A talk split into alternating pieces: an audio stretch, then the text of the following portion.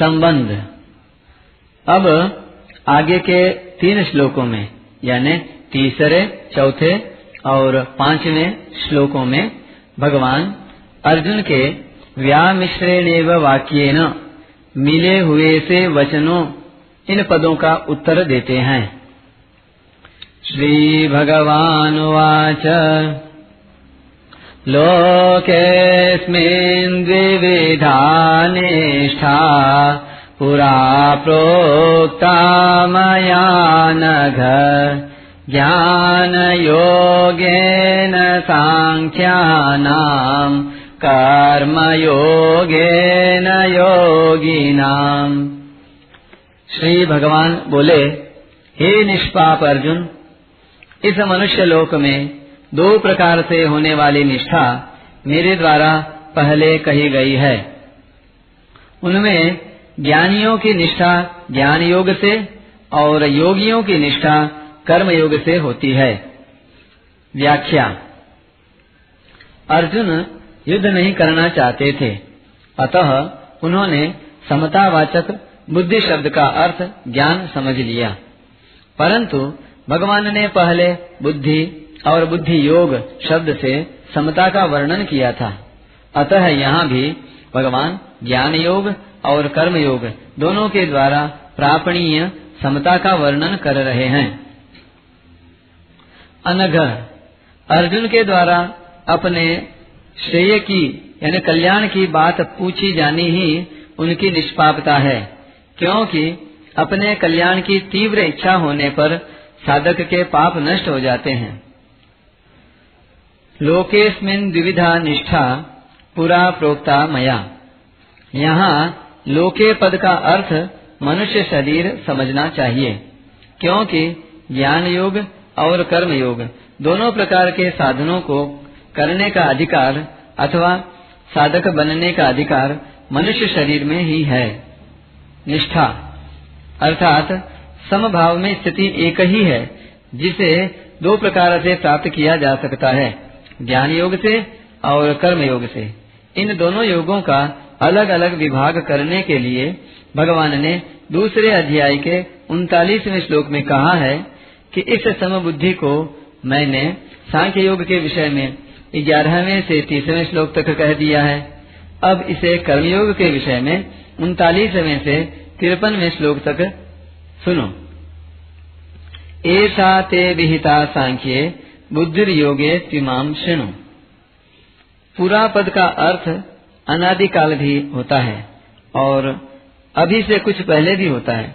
यहाँ इस पद का अर्थ है अभी से कुछ पहले अर्थात पिछला अध्याय जिस पर अर्जुन की शंका है।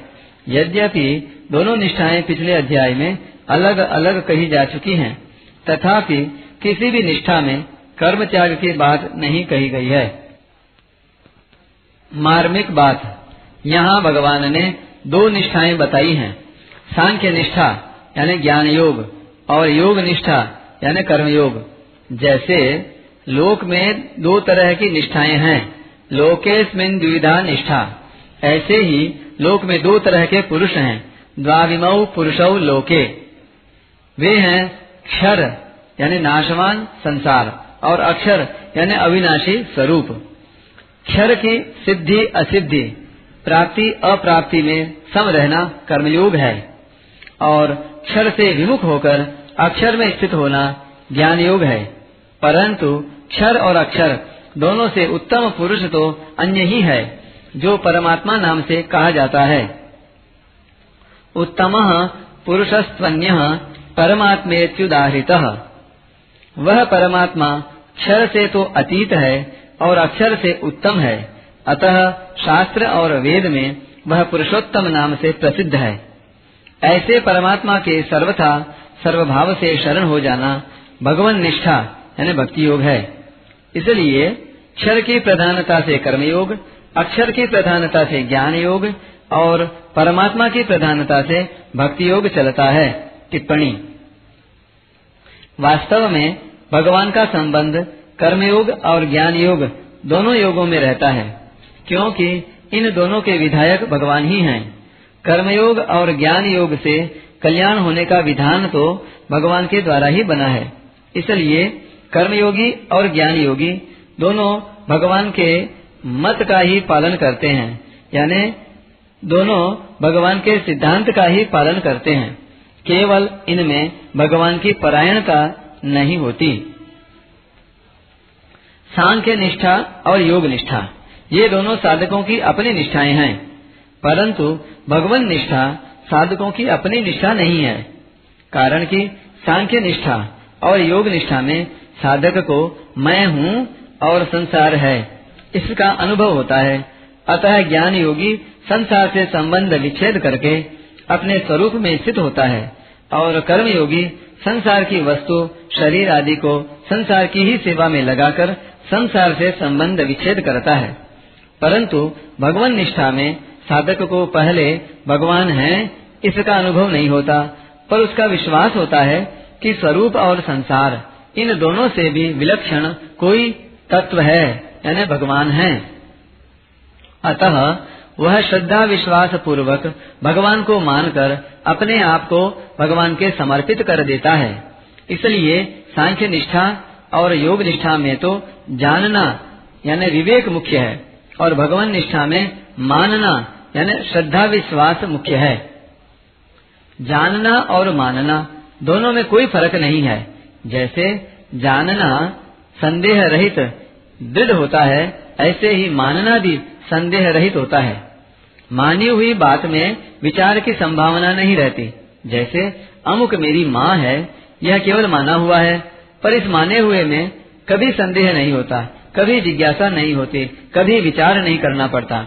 इसलिए गीता में भक्ति योग के प्रकरण में जहाँ जानने की बात आई है, उसको मानने के अर्थ में ही लेना चाहिए। इसी तरह ज्ञान योग और कर्मयोग के प्रकरण में जहाँ मानने की बात आई है, उसको जानने के अर्थ में ही लेना चाहिए। सांख्य निष्ठा और योग निष्ठा तो साधन साध्य है और साधक पर निर्भर है। पर भगवान निष्ठा साधन साध्य नहीं है। भगवान निष्ठा में साधक भगवान और उनकी कृपा पर निर्भर रहता है। भगवान निष्ठा का वर्णन गीता में जगह जगह आया है। जैसे इसी अध्याय में पहले दो निष्ठाओं का वर्णन करके फिर तीसरे श्लोक में मई सर्वाणी कर्माणी संन्यास्य पदों से भक्ति का वर्णन किया गया है। पाँचवें अध्याय में भी दो निष्ठाओं का वर्णन करके दसवें श्लोक में ब्रह्मण्याधाय कर्माणी, और अंत में भोक्तारम यज्ञ तपसाम आदि पदों से भक्ति का वर्णन किया गया है, इत्यादि। ज्ञान योगेन सांख्यानाम प्रकृति से उत्पन्न संपूर्ण गुण ही गुणों में बरत रहे हैं, संपूर्ण क्रियाएँ गुणों में, इंद्रियों में ही हो रही हैं, और मेरा इनसे कोई भी संबंध नहीं है। ऐसा समझकर समस्त क्रियाओं में कर्तापन के अभिमान का सर्वथा त्याग कर देना ज्ञान योग है। गीतोपदेश के आरंभ में ही भगवान ने सांख्य योग यानी ज्ञान योग का वर्णन करते हुए नाशवान शरीर और अविनाशी शरीर का विवेचन किया है, जिसे गीता के दूसरे अध्याय के सोलहवें श्लोक में असत और असत के नाम से भी कहा गया है।